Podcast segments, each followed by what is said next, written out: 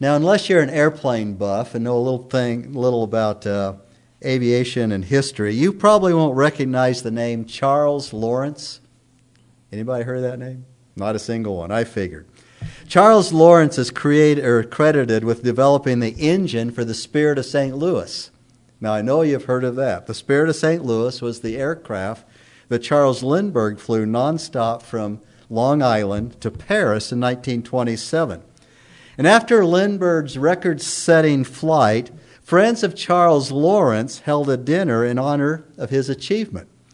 And at the dinner, in response to all the attention being lavished upon him, he made this humble comment This is nice, and I appreciate it very much, but who ever heard of Paul Revere's horse?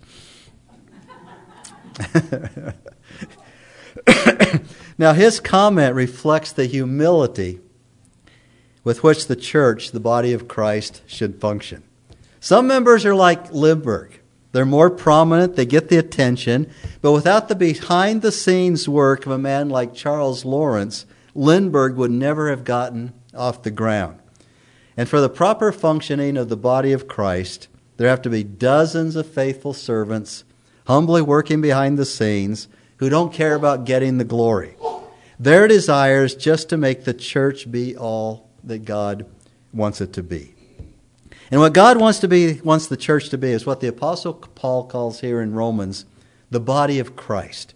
The body of Christ and to humbly serve as the body of Christ and to function as a healthy body in the same way that Jesus humbly functioned and served while he bodily walked this earth. And so please look once again at Romans chapter 12 at the fourth verse. Here the apostle Paul likens the church to a human body. A human body, as he says over in 1 Corinthians chapter 12, a human body with, with hands, with feet, with ears, with eyes, and so forth. And every part of the body has a different and distinct function. The eyes are for seeing, the mouth is for speaking, the hands are for performing tasks, the feet are for running and walking. So Paul says in verse 4 of Romans chapter 12 For just as we have many members in one body, and all the members do not have the same function, so we who are many are one body in Christ and individually members one of another. Paul says in verse 5 We who are many are one body in Christ.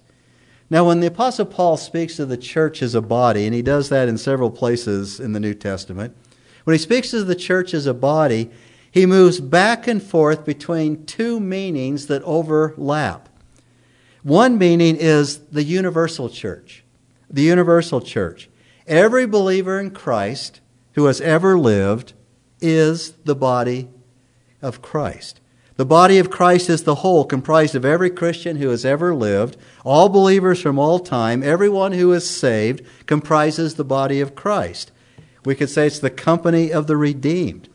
And for example, Paul wrote to the Ephesians that God put all things in subjection under Christ's feet and gave him head over all things to the church, to the church which is his body, the fullness of him who fills all in all.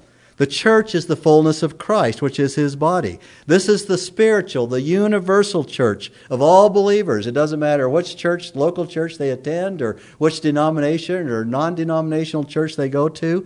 If they are a believer in Jesus Christ and have trusted in him, this is the worldwide body of Christ. It constitutes the church worldwide. But the other meaning of the body of Christ that Paul thinks of is each local church. Each local church as the body of Christ as well. As Grace Baptist Church, we are the body of Christ. For example, in 1 Corinthians chapter 12 verse 27, he says to the local church in Corinth, "Now you are Christ's body and individually members of it. You, Corinthians, you are the body of Christ. Or as I like to put it, we are the body of Christ that meets in this place. As you know, the church is not a building. This building, as wonderful it is, and as blessed we are to have this building, is where Christ's body meets. And we are still as much as Christ's body when we're at Albertsons, we're in our homes, we're scattered all over the community, scattered all over the world, as it were, people as they, they travel. We are still much the body of Christ when we're not assembled here. Now, to put it another way, as Paul does here in Romans, is that the body of Christ are those who are in Christ. In Christ. Verse 5 We who are many are one body in Christ. We are in Christ. What does it mean to be in Christ? Perhaps you didn't know, and I even had to look it up. That phrase in Christ is used 89 times in the New Testament. The phrase is at the heart of the New Testament, what it means to be a Christian. A Christian is a person who is in Christ. And what this phrase means here, it means that it's the interwoven unity of all the members into one body is created, it's brought about in Christ. In Christ. Now, one simple way to say this is that each of us is in relationship to Christ, and so therefore we are in relationship to one another. If I am Christ's brother and you are Christ's sister, then you are my sister. By creating relationships within himself, Christ creates the relationships in the body. And in that way, we're in Christ. But there's a much deeper truth to this as well. The truth is deeper than that. Because what it means to be in Christ is far more profound than what the human analogy of family relationships suggest. That would be precious enough and that's a great thing. We are the family of God. I'm so glad to be part of the family of God, and that's wonderful. But it's far more better than that. As wonderful it is to be the family of God, to be in Christ goes much deeper than that. As well as being children of God, we are told in Ephesians, we are fellow heirs with Jesus. So, what this phrase in Christ means is that when you trust Christ as your Savior and Lord, a union is established between Christ and you in such a way that everything in Christ can be shared and will be shared with you. Everything that it means to be in Christ will be shared. And that means everything He is, everything He has that can be shared will be shared with you because you are in Christ. That because as a child of God, everything that belongs to Christ, what? Belongs to you. There's only one thing that Christ can't share with us his deity, right? It's Christ's deity, his unique God defining attributes like omnipotence, omniscience, and eternality. He can't share those with us but everything else that Christ is and has is yours in Him. Everything. Now consider a few examples. That little phrase in Christ. I'm not going to read all 89, but I want to read just a few. This is what it means for you to be in Christ. 1 Corinthians 1 4, we receive grace in Christ. Romans 3:24, our redemption is in Christ. Galatians 2:17, we are justified in Christ. Ephesians 4:32, we have forgiveness of sins in Christ. Romans 8:1, there's no condemnation in Christ. 2 Corinthians 5:17, we are a new creation in Christ. Romans 6:23, we have eternal life in Christ. Philippians 4:19, God supplies all our needs in Christ. Ephesians 1 3, we have been blessed with every spiritual blessing in the heavenlies in Christ.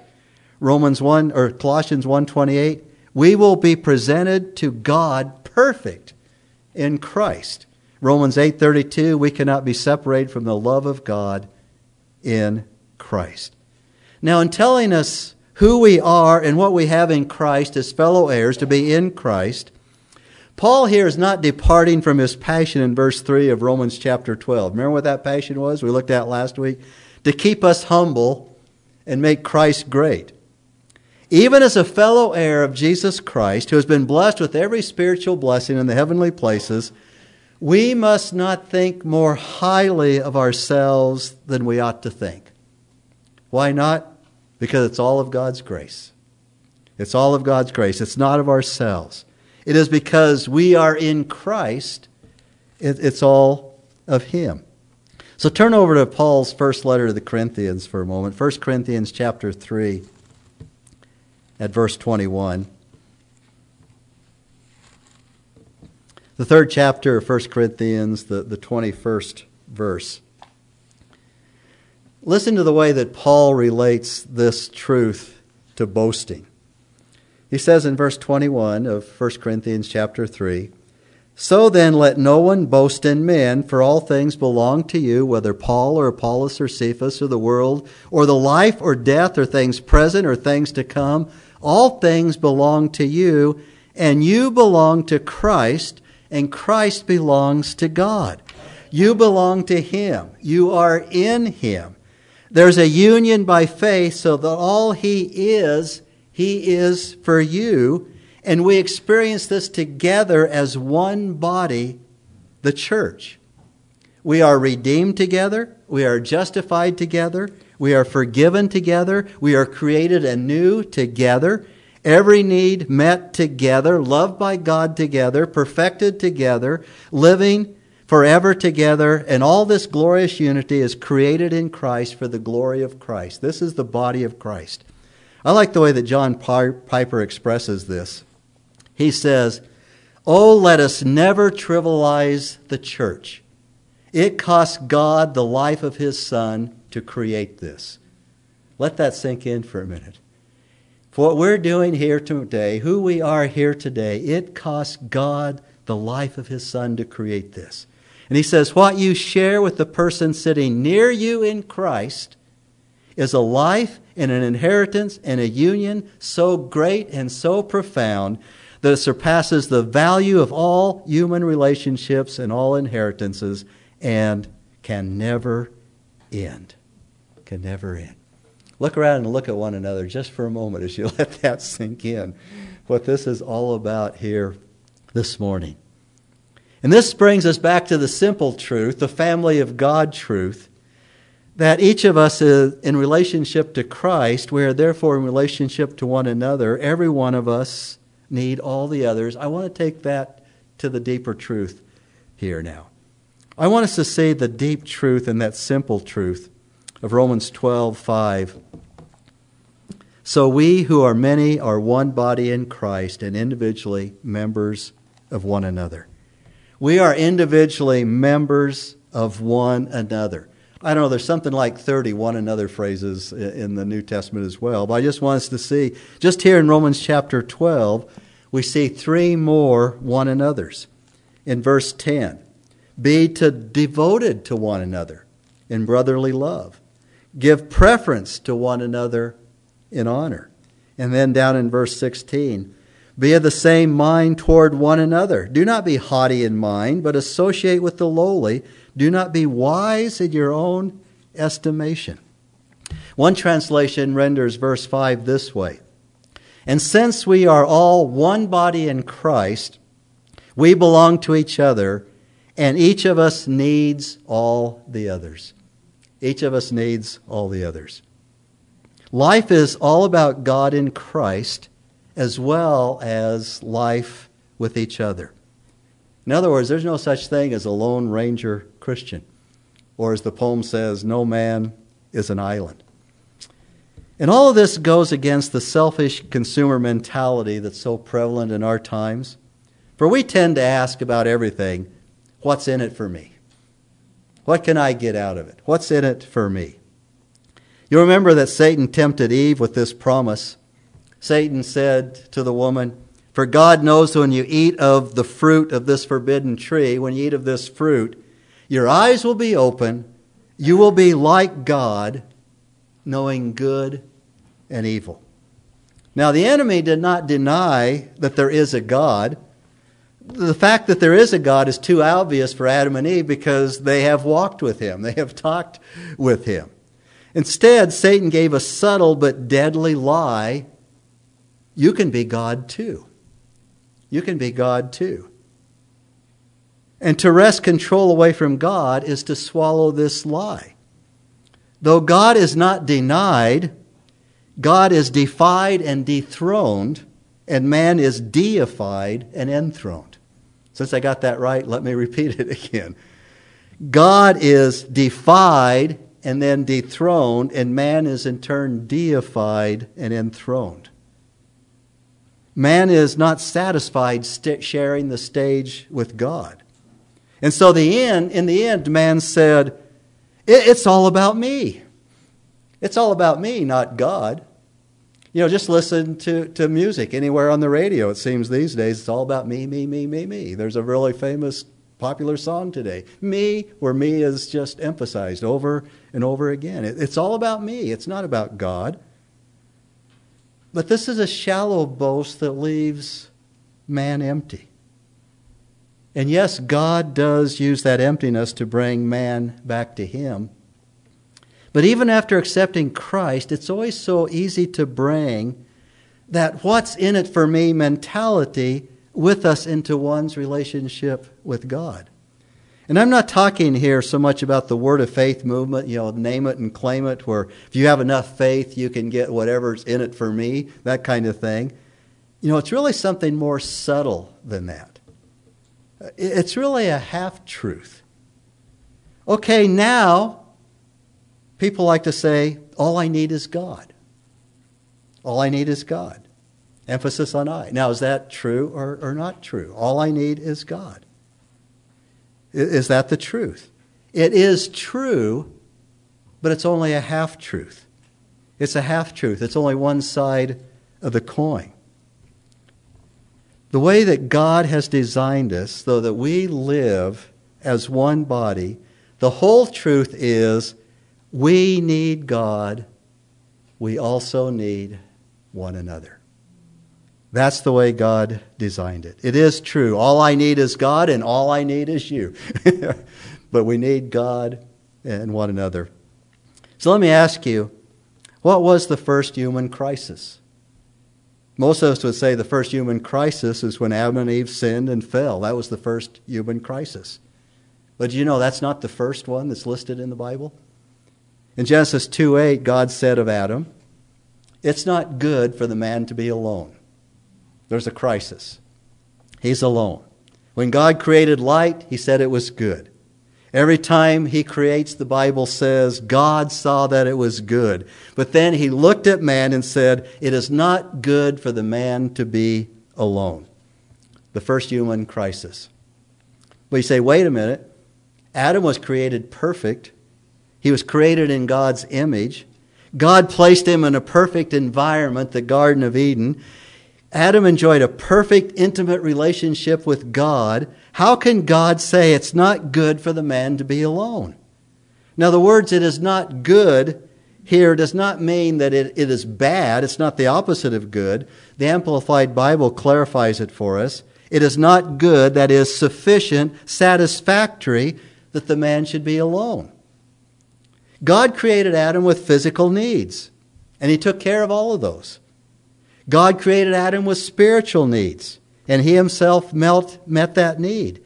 He also created Adam with relational needs. With relational needs.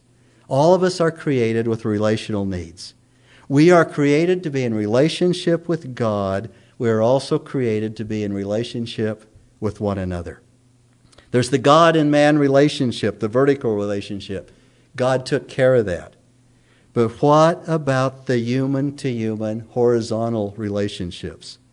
That's why God provided Eve. Genesis 2:18 continues concerning Adam. God says, "I will make a helper, a companion, a helpmate suitable for him." The Hebrew word carries the idea of completer. The helpmate is a completer. Adam had some gaps, some lacks. Eve had some gaps and some lacks, but putting them together, they were completed, or they completed one another. Adam completed Eve, Eve completed Adam. In his book, The Never Alone Church, isn't that a great title? The Never Alone Church, David Ferguson wrote this Yes, God is the ultimate source for meeting all of our needs. Yeah, ultimately, God meets all our needs. But we are biblically incorrect when we assert that God is all we need. We have a need for both God and for other people. You know, when your child is hungry and need of food, we cannot say, Come over here, let me give you a big hug. That doesn't meet the need, does it? Won't satisfy his hunger. Okay, let, us bring this into the grown-up world. James 2:15 says, "If your brother or sister is without clothing and in need of daily food, and one of you says to them, "Go in peace, be warmed and be filled," and yet you do not give them what is necessary for the body, what use is that? You cannot fulfill a physical need with an emotional solution or even a spiritual solution. So we cannot fulfill man's horizontal needs with, with vertical solutions. In other words, we cannot say all we need is God.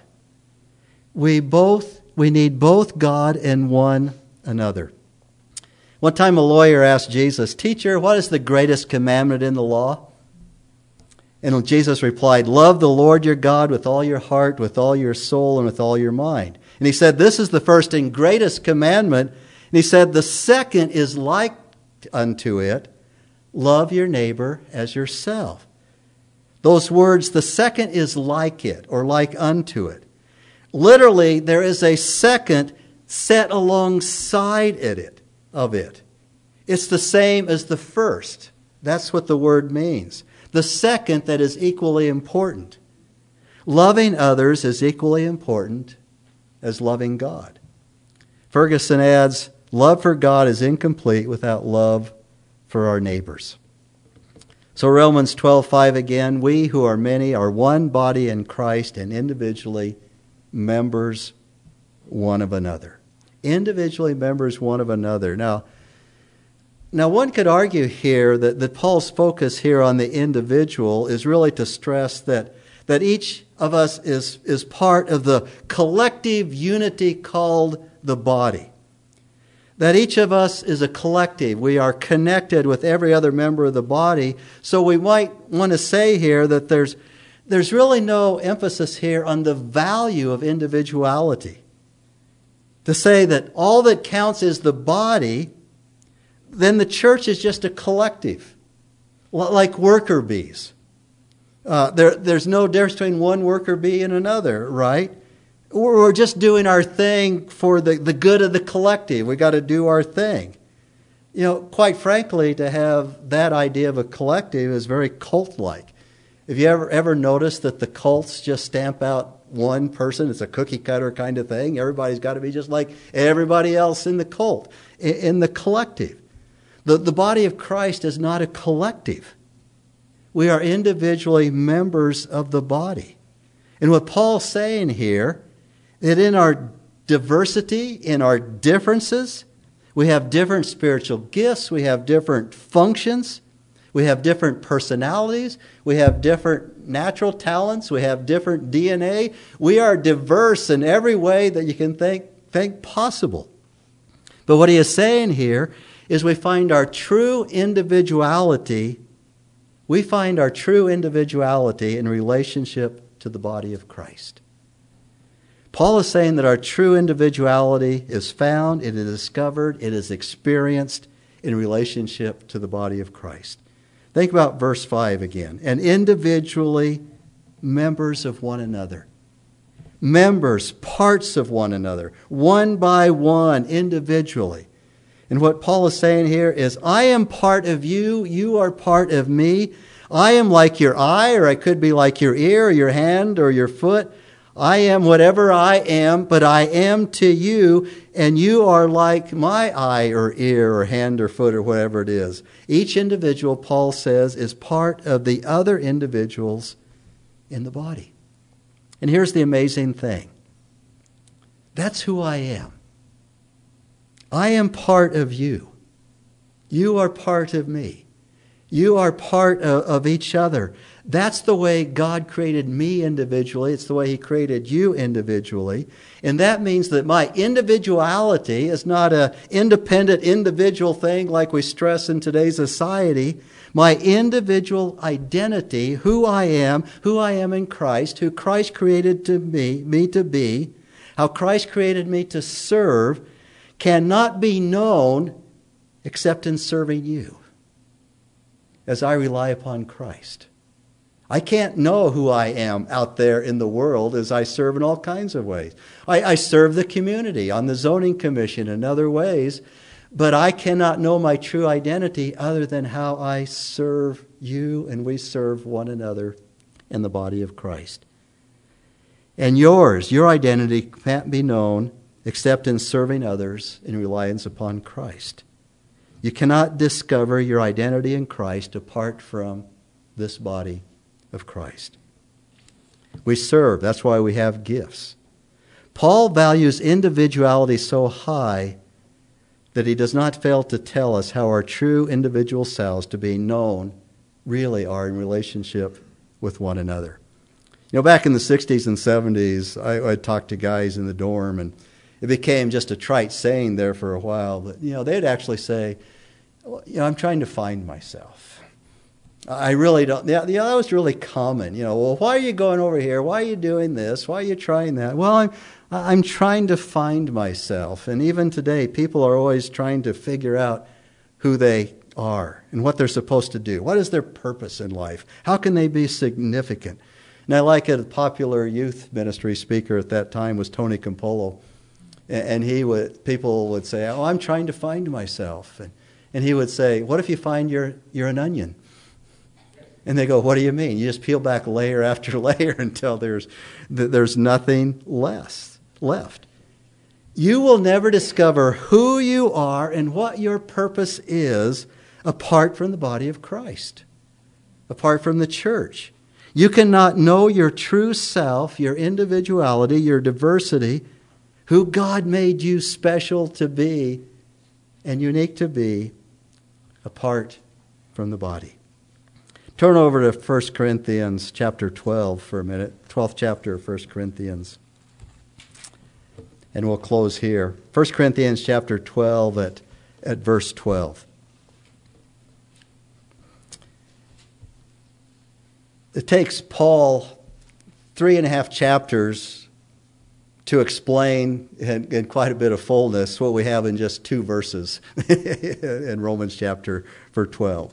Uh, Paul spends these three chapters, and, he's, and uh, in verse 12 of or 1 Corinthians chapter 12, he says this For even as the body is one and yet has many members, and all the members of the body, though they are many, are one body, so also is Christ.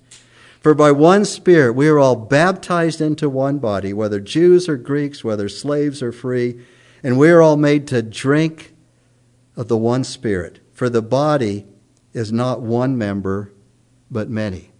And now Paul uses an amazing word picture that, that really borders on the absurd here to make his point. He says in verse 15, If the foot says, Because I'm not a hand, I'm not a part of the body, it's not for this reason any less a part of the body. Couldn't you just do kind of a caricature cartoon with that? You know, the foot looking up the rest of the body. Hey, I'm not part of the body you know, how stupid do you think the rest of the body is here?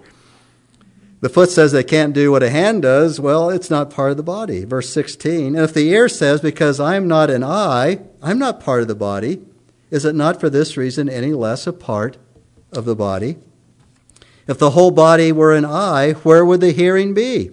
If the whole were hearing, where would the sense of smell be? And I like the way that Chuck Swindoll explained this one time. He says, Sunday morning, the church is coming into the building to worship, and this big giant eyeball comes down the aisle. Boom, boom, boom, boom. You know, what kind of church would that be? Verse 18. But God has placed the members, each one of them, in the body just as He desired. If we were all one member, where would the body be? For now, for there, now there are many members, but one body. And the eye cannot say to the hand, I have no need of you, Or again, the head to the feet, I have no need of you. On the contrary, it is much truer that the members of the body which seem to be weaker are necessary. And those members of the body which we deem with less honor, on those we bestow more abundant honor, and our less presentable members become much more presentable, whereas our presentable members have no need of it. Stop right there for a minute. Now, think again about feet for a moment. The feet, what does it do? The feet, we walk, we, we run. It, it gets us place. Without feet, if you have no feet here this morning, you'd have a hard time getting into this church. And so you depend on somebody else that has feet to get you here. But once we are here, those of us with feet don't show off our feet. That would be really wrong, wouldn't it? What if someone seated next to you said, took off their shoes and socks and said, Would you get a load of these? These are my feet. This is the great ride that got me here this morning. no, we, we don't do that. So the feet, as important, as essential they are, they're not going to be one of those upfront things that, that we show off at all. But God has composed the body, giving more abundant honor to that member which lacked. Verse 25 so that there be what? No division in the body, but that the members may have the same care for one another. And if one member suffers and all the members suffer with it, if one member is honored, all the members rejoice with it. If one member of body suffers, all the members suffer with it. Many of us know what it means to get a migraine headache, and the head hurts, and the pain is in the head but it debilitates debilitates the whole the whole body. Dizzy Dean is considered to be one of the greatest baseball pitchers that ever lived, if not the greatest. And all, of all things, Dizzy Dean gave up pitching because of a broken toe. A broken toe. It sounds kind of wimpy. Can you just push through the pain and those kind of things until we realize that when he planted his foot during the pitch, he had to place it just right so his toe didn't hurt so bad, and it put him in an awkward position, and he ended up throwing out his pitching arm. The best arm in baseball was ruined by a toe. When one member of the body suffers, all the members of the body suffer with it. All the members are to have the same care for one another, and if one member is honored, all the members rejoice with it. How do the members care for one another? By each one of us functioning according to God's will and helping the other members to function according to God's will. If one member suffers, it affects every member. If one member is healthy, it helps the others to be strong. There's a Swedish proverb that says, A shared sorrow is half the sorrow, and a shared joy is twice the joy. Now you are Christ's body and individually members of it. In other words, we are totally, completely dependent, interdependent on one another for the body to function well. But it takes humility to recognize this and make it work because our pride wants to get in the way and wants it to make us to be independent and not let anybody else know that we need somebody else. Several years ago, during a vacation Bible school, a woman teaching a primary class was interrupted about an hour before dismissal of the class when a new boy was brought in. He only had one arm. And the teacher didn't know any of the details about why he was missing his arm or how he may have adjusted to this handicap. And the teacher was very nervous and afraid that one of the other kids would comment on it and would embarrass him. But she had no opportunity to coach them on how to respond to such a thing. And as the class came to a close without incident, she began to relax. And she asked the class to join her in their usual closing ceremony. She said, Let's make our churches. This is the church, this is the steeple. Open it up and see all the people. And the awful truth of her own actions hit her at that point. The very thing she feared the children would do, she had done it. But she paused, she was speechless, And the little girl sitting next to the new boy reached over with her left hand and placed it up against his right hand. And she said, Davy, let's make the church together. Let's make the church together. Shall we pray?